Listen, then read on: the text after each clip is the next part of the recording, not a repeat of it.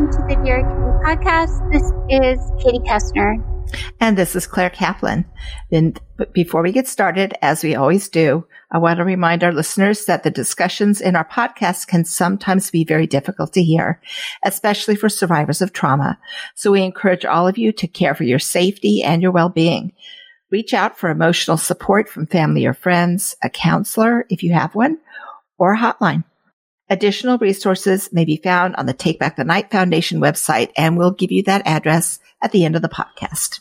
Thanks so much, Claire. And our guest today is Sarah, first name only for now. And Sarah, welcome to the podcast and welcome to share your healing journey and your story with our listeners. So exactly, you know, maybe we start with a couple bio sketches. Where are you now? Um, how old are you? Where do you live? Just give us some general background on who you are. Hi, y'all. Thank you so much for having me. Uh, my name is Sarah. I'm one of the founders of UVA Survivors. I'm currently a nanny in Virginia. Um, I'm 20 24 years old, and I'm headed to grad school next year. Awesome. And um, did you grow up in Virginia, Sarah, or somewhere else? Yes, I grew up in Northern Virginia. Um, I attended UVA from 2016 to 2020, and I have lived here pretty much all my life.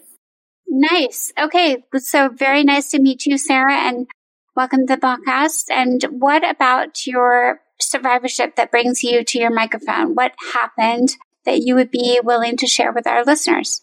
Yeah, in about 2017, um, I entered a very casual, more sexual slash kind of romantic relationship um, with a man that I met at a fraternity and the bars as well at UVA. Um, you know, I was not of legal drinking age, but I found my way to the bars. The relationship started off um, as very casual until my boundaries were being pushed about two months in. I said no many times one night after a party um, and my no was not listened to. It was sort of coerced out of me until I eventually had sex, you know, to say against my will.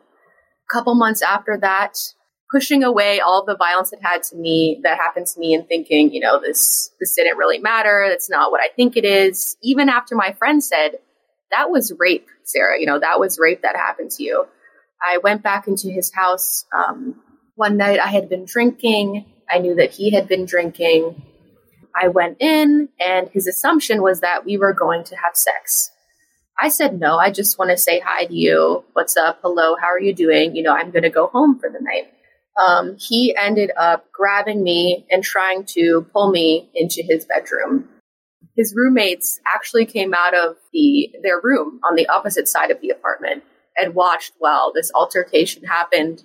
And again, still screaming no, still grabbing me and trying to pull me um, until I screamed, you know, I just pushed him off and I ran out the door and I ran home sobbing. Sarah, before you keep going, I had, you know, I, you know, I'm so happy to meet you. And I wanted to, if you're comfortable, talk with you a little bit about what just you described happening. Only but for I've been asked to, you know, narrate what what could have been possibly going on in the mind of the people who saw you and the guy. So let's just roll back because now you're, I think, describing two things that happened. One is the most recent incident where you're, you know, being grabbed and almost forced. But there was a first incident with this particular guy. And I think if we could delve into how you two communicated and what you thought and what you think he thought about your relationship at stage one. So let's do stage one is what you referenced about three minutes ago. And stage two is the second incident. Do you mind, Sarah? I think that would be really cool if you could delve into that. So, to give the background on what I was entering this sexual relationship with, you can imagine a group of freshman women sitting in our dorm rooms talking about the hookups that we have with people. They pretty much are all terrible across the board, but there's this one thing that we're all trying to get rid of, and it's our virginity. And it doesn't matter with who, doesn't matter how or what. Really, Sarah? You so just to, to, because generationally, there were a lot of women listening to us older than you who are going to be like, "Oh my gosh, that was my prized possession." So you're flipping the switch entirely and you're saying like, I want to get rid of this thing, this odorous, um, venomous, venomous, horrible thing. You're like totally going from 50s to somewhere in Galactica. Can you explain?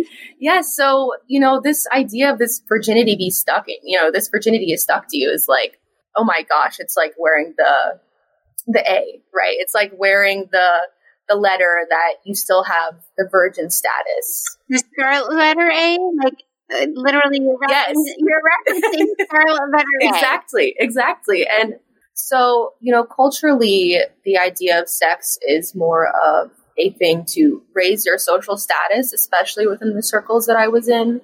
Um, having a close relationship with men brought you to a higher social status, especially men who were in fraternities, especially men who had power at the university. Um, a place like UVA where power is everything, um, where that will literally make or break, you know, you getting a job or something.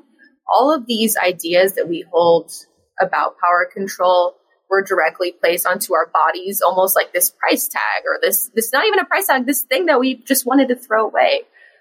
And I felt like as a young person, I was really jumping into sex without understanding, you know, why I wanted to have sex or with who or how.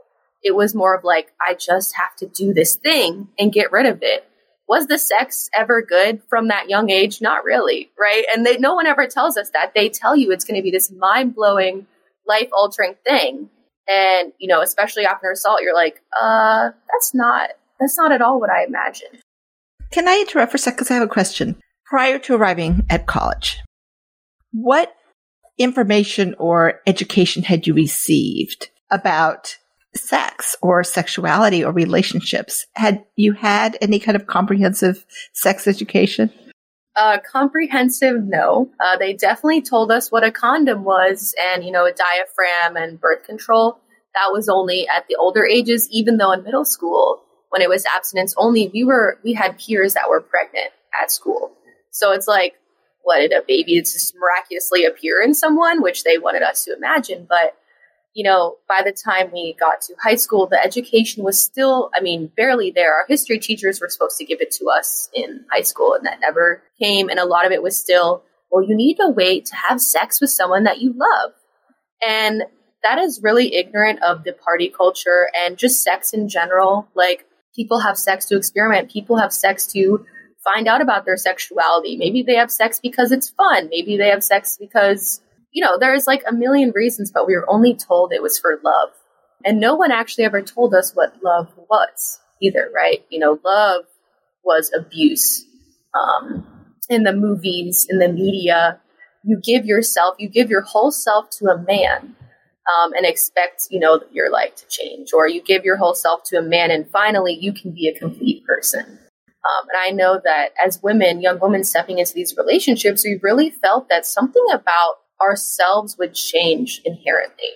The first go round, and the, were there any bystanders the first go round? I mean, there were the bystanders who were your friends who were all talking about losing your virginity. That's one piece of it.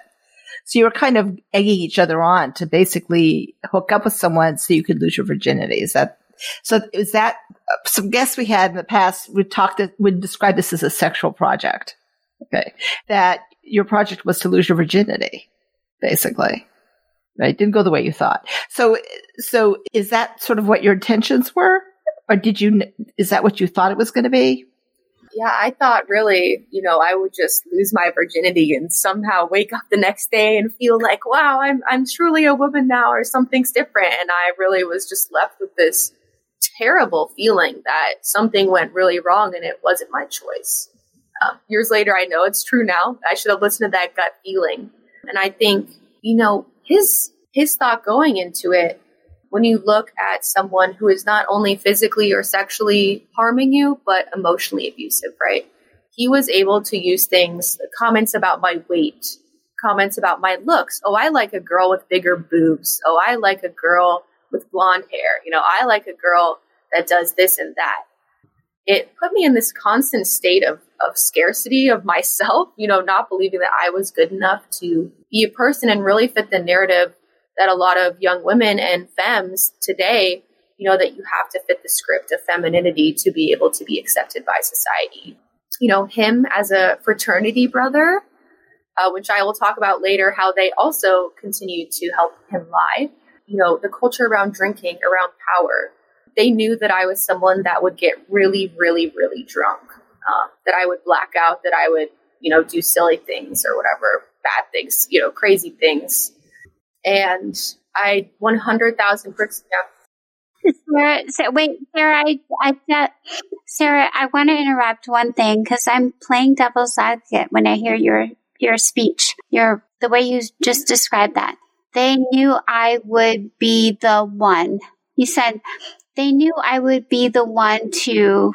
It sounds like I'll just tell you, Sarah. Once upon a time, about thirty years ago, I was on a talk show and there was a plant in the audience when there were no people speaking out as victims of sexual assault. And the plant said, You are being a disservice to women because you don't own your choices. And what I just heard was almost like a reenactment of 30 years ago, Sarah, because you said they knew I would choose this, which actually absolves you of being the architect of choice. And I was hearkening back to me being in that same live television talk show being questioned. The way you phrased it probably would come under scrutiny. How did they know you would be? And are you saying I had no choice? Or can you explain better? Yeah, so as someone who can, especially as a younger person, is outwardly weird and maybe outwardly mentally ill, um, my thoughts the way I express myself is a little different than other people. I'm quite bold um, in my speech. To me, you know, I I obviously take, you know, I have ownership over my choices, but what I would not say is a choice is is um, going so quickly into drinking. You know, there were no resources at UVA really. I was able to access a couple group therapies, um, some individual therapy, but when especially when I talk about the choice as a as a younger person, um, especially as a freshman, you have no resources, right? You don't even really have your own space to live in and be in. You don't have time to form those communities that you want, like really intentional communities. You're sort of, yeah. And by resources, if I can add an ask question, by by resources, did you mean your personal resources of where you could reach out to? or like the university resources, like knowing there was some program you could, there's sort of a difference there. So I luckily had one really awesome resource um, at the time as a freshman who was my RA. Um, I know that RAs are mandated reporters, which means that if you disclose a sexual assault to them, then they have to report that to the university, which usually goes through Title IX, or um, you know that can equal you know, a formal process or an informal process, or you say, you know what, I don't need help. She knew in some ways what happened to me because I was able to use words around saying actually out loud, I was sexually assaulted.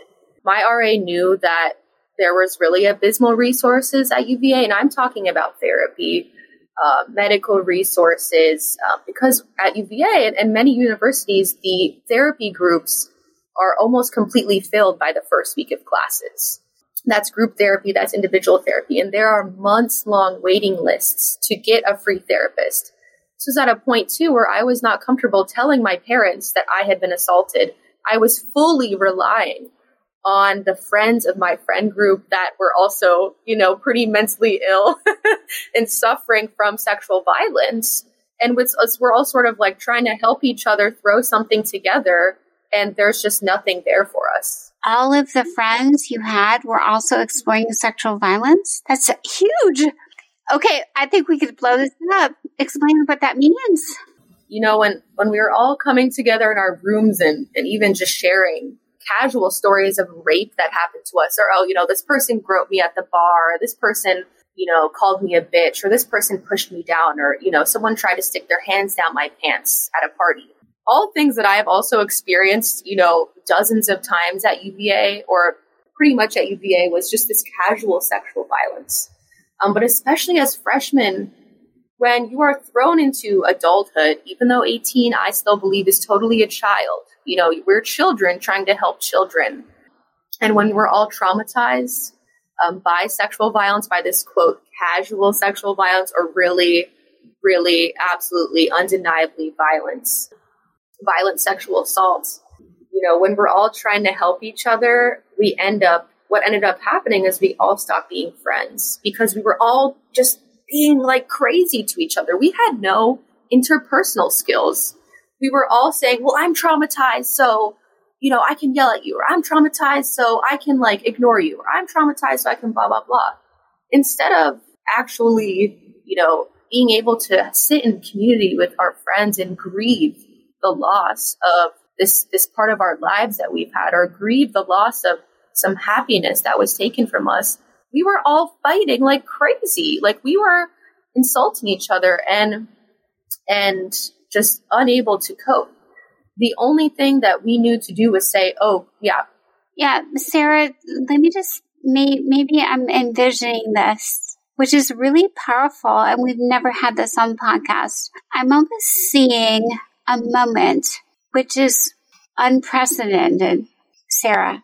If the new batch of fabulous humans going off to UVA, identifying with a she pronoun, now sit together in a dorm room, lounge, and discuss their trauma and the shame and bonding is trounced by whose trauma was worse?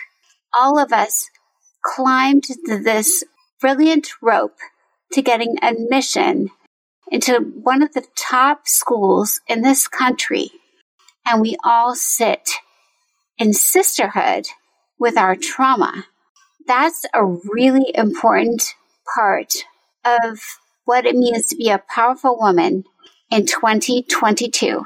If all the powerful women entering Harvard, Yale, Princeton, Amherst, Williams, Swarthmore, UVA, Chapel Hill, all of it. If all of us, as she pronouns, Sarah, I was just thinking about this tonight with your conversation, a nuance which is really scary but also powerful in the same flip of a coin is part of our success comes from we triumphed over trauma to get to this place. And that is a commonality never before spoken amongst women who are going to lead the nation and the world to success. What do you think about that, Sarah? You know, I really feel a lot of grief. Um, I have so much grief, so much grief around how we were not given the skills that we needed to know what is an unhealthy relationship and what is healthy. I grieve that we have to waste our academia, these these times of our lives that are supposed to be wonderful and you know meant for making connections, trying to figure out how to help each other.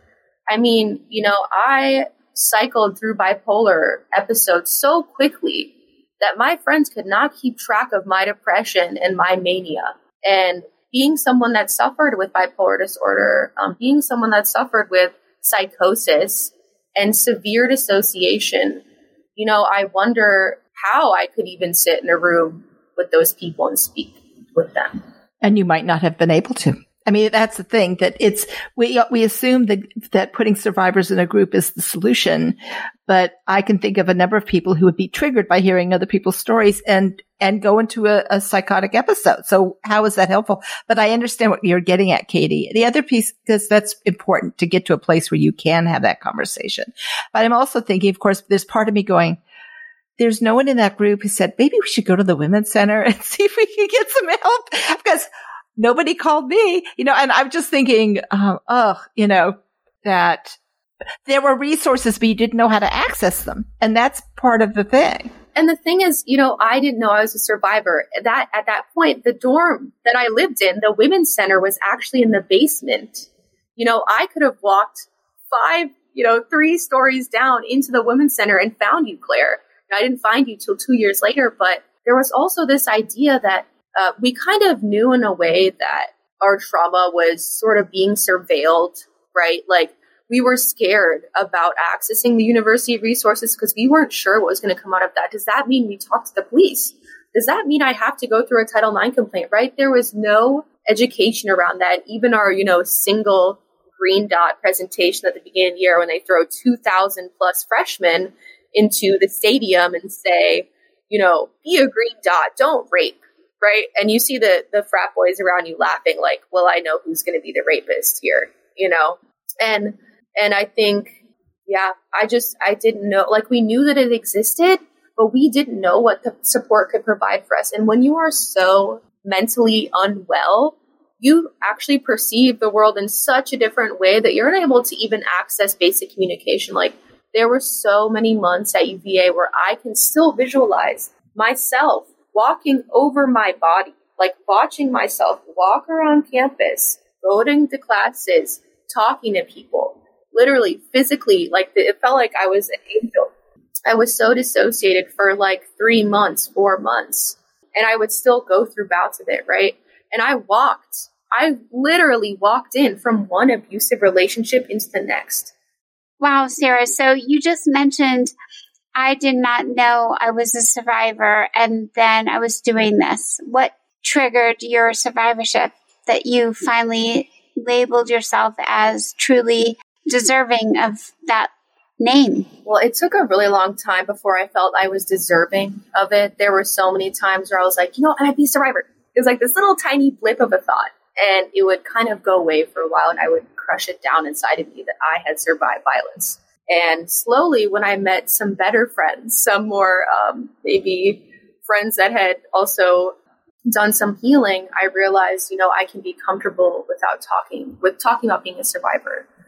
Of course, like many people, what really, really triggered me was the Kavanaugh trial. Um, I remember being a junior at that time and my assailant lived right across the street from me. And I saw him every single day of my life at UVA. Hearing um, Dr. Christine Blasey Ford speak about her experience, and I was like, wow, it, it really doesn't matter how long it's been. Um, that's when I decided to report my sexual violence to Title IX. Right after I reported in December of 2018, I went on study abroad because he lived so close to me. I went to India, um, and there were a lot of points in the travel when I didn't have access to internet. Um, I could not really read through all the forms, right? But I would say navigating Title IX as a survivor was so terribly isolating. Uh, it was so terribly confusing. And there was a point, you know, I talked to my friend who was at Georgetown, and she also reported her sexual assault you know, at that point, she actually had a video camera evidence and it still wasn't accepted. Um, and she was like, you know what, even if I had a video camera, you know, recording this violence, you may not get justice, but you need to put it out there. You know, what I tell survivors today, you need to go report. Not really. Uh, that process was so traumatizing because his lawyer was saying all these things that made me question like, did this actually happen? Like, did I actually get assaulted? Like, she's this woman is saying that I'm making this all up. And in one point, she this lawyer was included in my Title IX that I was a vindictive feminist. that I chose him to pick on because I was just such a feminist that I needed to find a man and accuse him of rape. I remember sitting in a plane. Uh, we were traveling from back from southern India to northern India, and my my whole mind, I just kept imagining the plane in a, a ball of flames in the bottom of this like this desert, this like grasslands where we were flying above. And I said, you know, I just kept thinking like, I just wish that I'm dead right now because I made it all up. And I actually cannot figure out what is reality and what is fake. And I eventually continued to go through the courses. And while I was on study abroad, you know, there were a few days where I did not make it to class, where I was just staring straight ahead and had this weird little smile on my face when I'm so exhausted and like, you know, I wasn't in reality. I was fully dissociating. Luckily, you know, traveling kept me grounded, but when I would read the case, it would it would totally set me in dissociation mode again. But when when the case completed, I was actually in another part of India and I was at a farm, um, a really amazing farm that definitely changed the trajectory of like my future career um, in terms of ecological restoration and seeing the earth as something like, uh, anyways, I digress. Um, but when I was at this farm and I finally got the last papers, the last hearing, ignoring all of the BS that this lawyer wrote about me and just fully putting my truth. And after I gave my emotional impact statement, it came back that they found him guilty because he actually admitted to the, the second assault that I talked about, the pushing, the pulling, the pushing, pulling, which also they did not allow, even though he was found guilty of it by admitting it, it wasn't allowed in because I said push versus pull. And they said, well, you said pull. No, you said push. So you don't even remember what happened to you, right? There, there was no understanding of how trauma works in a brain, right? You know, I'm telling my investigator the story. As I'm telling the story, 15 stories of that night are coming back to me. And it's people want to question, you know, I've had to create this own discernment in myself, like what's a flashback and what's my mind making something up, right? I know a flashback because my entire body freezes. I feel the spot where I was touched. I feel exactly what happened. Um, and the memory is so clear that I am there. I am fully there. And as I'm sure people with, you know, that survived trauma understand what a flashback is, you know, I can discern that in my mind just making up the story. And being able to know that what I experienced with truth, despite what the investigator said, what his lawyer said, what the verdict was, um, you know, he actually broke what the final saying was, which was a sanction um, that said, "Do not, you are not allowed to enter the university until Sarah graduates." He had a girlfriend there, and I saw him quite frequently at UVA, even while I was still there. You know, at that point, I was like, "Am I going to waste my time trying to?" get this person kicked off or call the police or I didn't even know what the violation of the sanction was because I didn't feel like going back and reading all through my documents. But he broke it, right? Like it wasn't even something that was enforceable. And even though he was found guilty and even though he admitted to it, you know, they gave him his diploma the next day. They they literally tried to finish the case as quickly as they could because he was graduating. Um, again, you know, they kind of have to do that because you can't continue stuff after people graduate, but it was so obvious that they were just trying to get it over with. And I took that energy after I returned from my study abroad. And I was like, this is just so utterly painful and disgraceful. And I feel such an injustice that there can't just be one person like there out me. And all summer, um, when I got back, the last few weeks before classes started, I was looking all over online. I was like, how do I start an organization? Like, how do I radically start an organization? Because there were other sexual assault prevention groups at UVA, um, but they didn't really have an intersectional lens on why violence happened, right? You didn't really see them mentioning the patriarchy or white supremacy or the or capitalism or colonialism, right? I wanted to start something that that actually addressed, you know, why does sexual violence happen? Like what is what are these power structures that allow people to get away with this stuff over and over? You know what what is with these power structures that even when someone admits to something they're found and found guilty that they get no sanction or punishment right?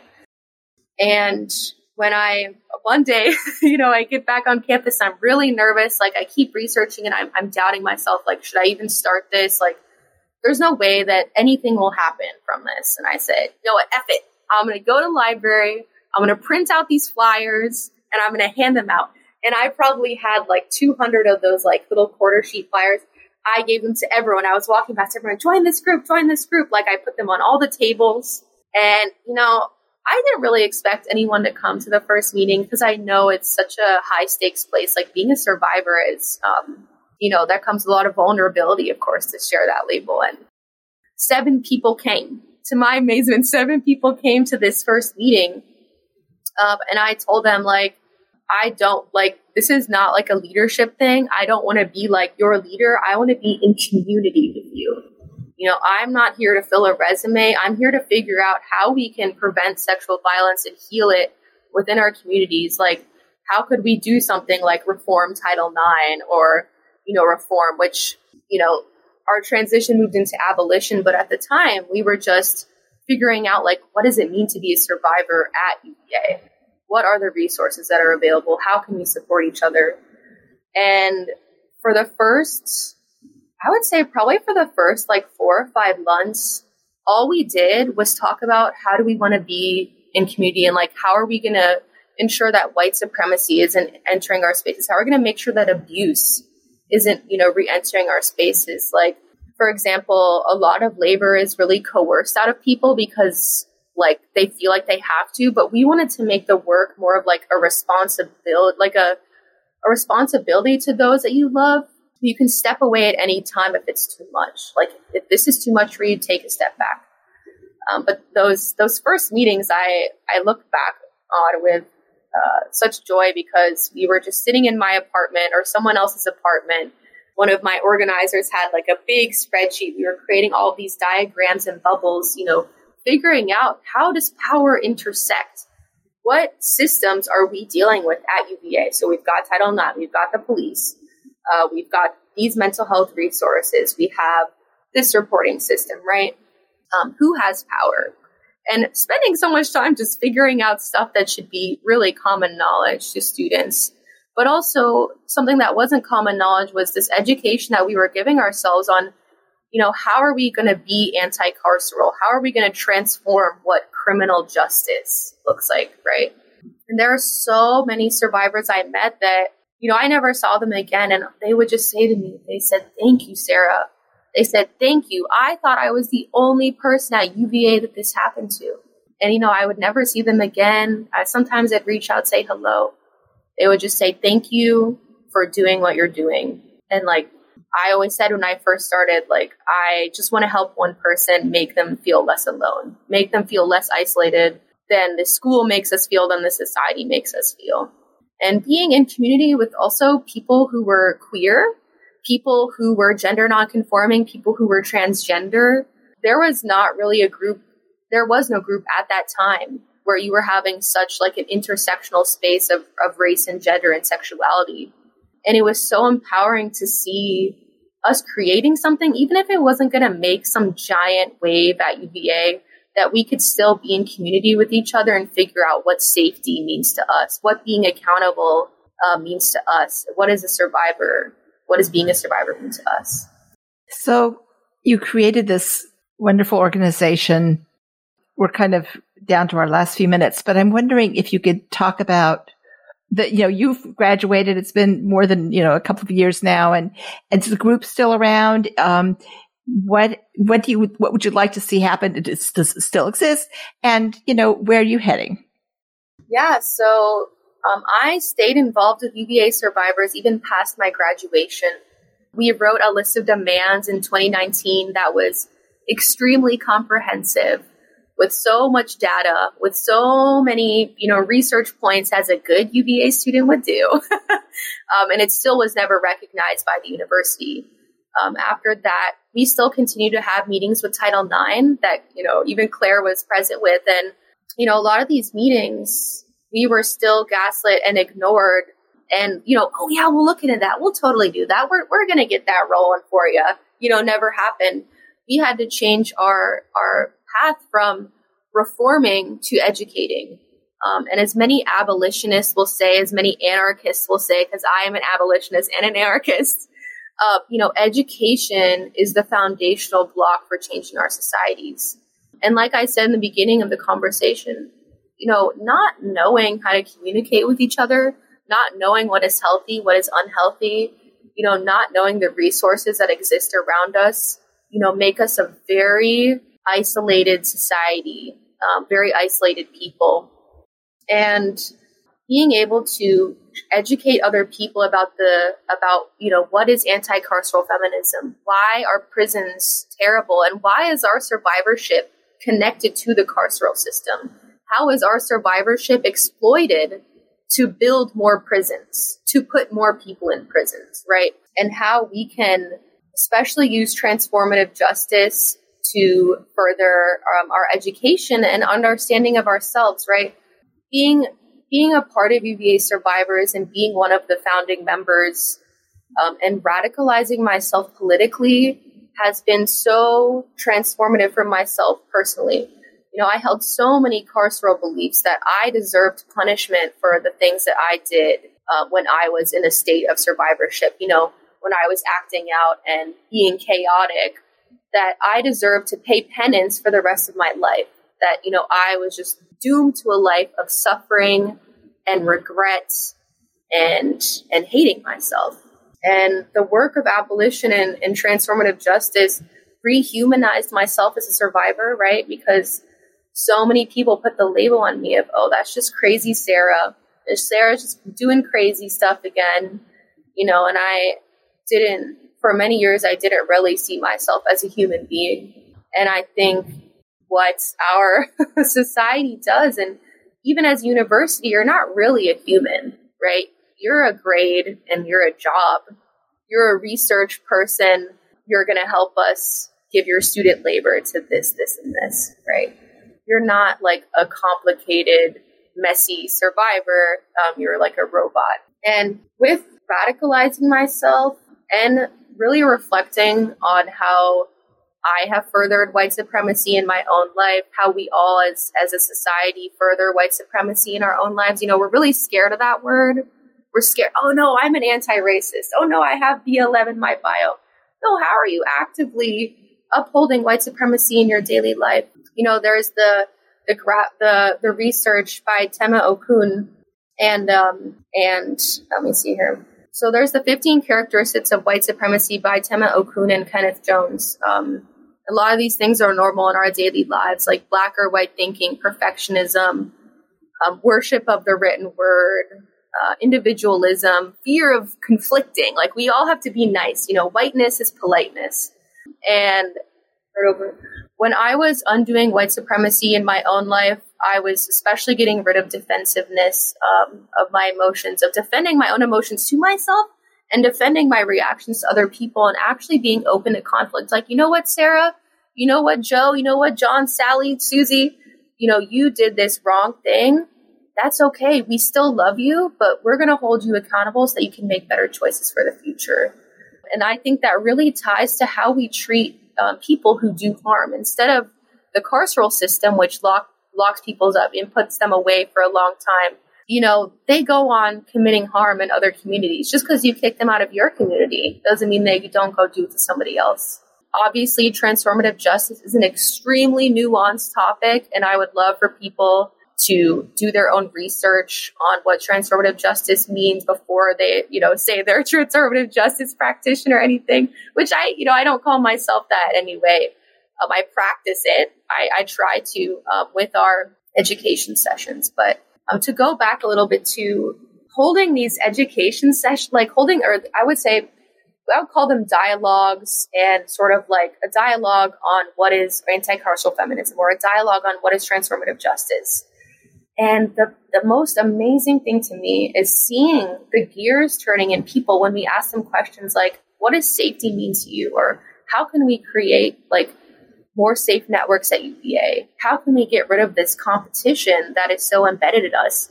And the solutions that people are coming up with are so freaking inspiring. Like, you know, stuff that I would never think of because I don't live in their own life. I'm not in their community.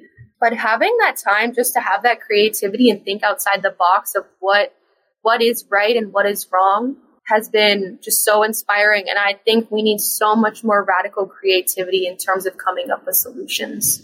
Oftentimes, I mean, even us, this is our, we're, this is our second list of demands that we're writing right now. Um, it's edited to sort of fit with the waves. We don't really care if UVA responds with their letter of, oh, you know, we care about survivors. We're totally going to invest in this, right? Yes, you know, tell us, tell us when it's done, right? Um, and for us, it, can I can I interrupt for a second? Yeah, because we're kind of out of time. But could we have? Could you? And we had that list of demands. I think it'd be cool to put it up on our website. Yeah, or on the Facebook page. Yeah, if you would share it with us. Um, yeah, we're going to have to stop. But what I want to do is is yeah. So you've done all this amazing work. Where are you headed now? What's gonna What's happening with you? And what would you like? Um, well, you've sort of said this actually, but what would what are two things you'd like our listeners to know?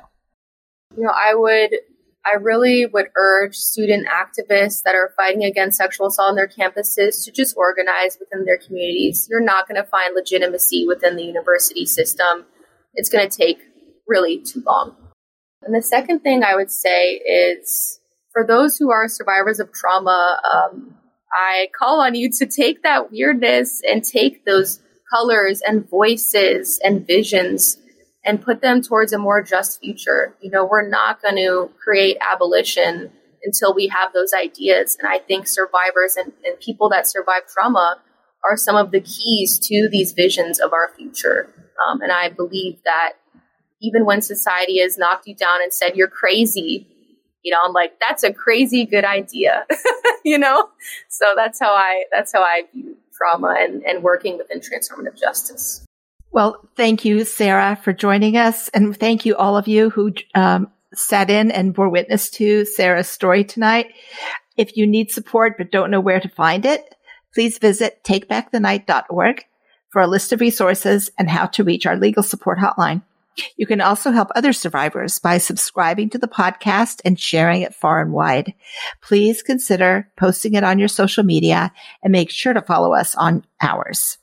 Dear Katie is completely produced by a group of amazing volunteers. So thank you to them. And thank you listeners for being present today. And always remember self care is essential to healing and to thriving. Thank you again, Claire. And thank you again, Sarah, for joining us. And to our listeners, uh, please to, tune in again next week for another episode of Dear Katie's Survivor Stories. Um, we trust you will find your way and your path through healing, survivorship, and supporting others. Take care and good night.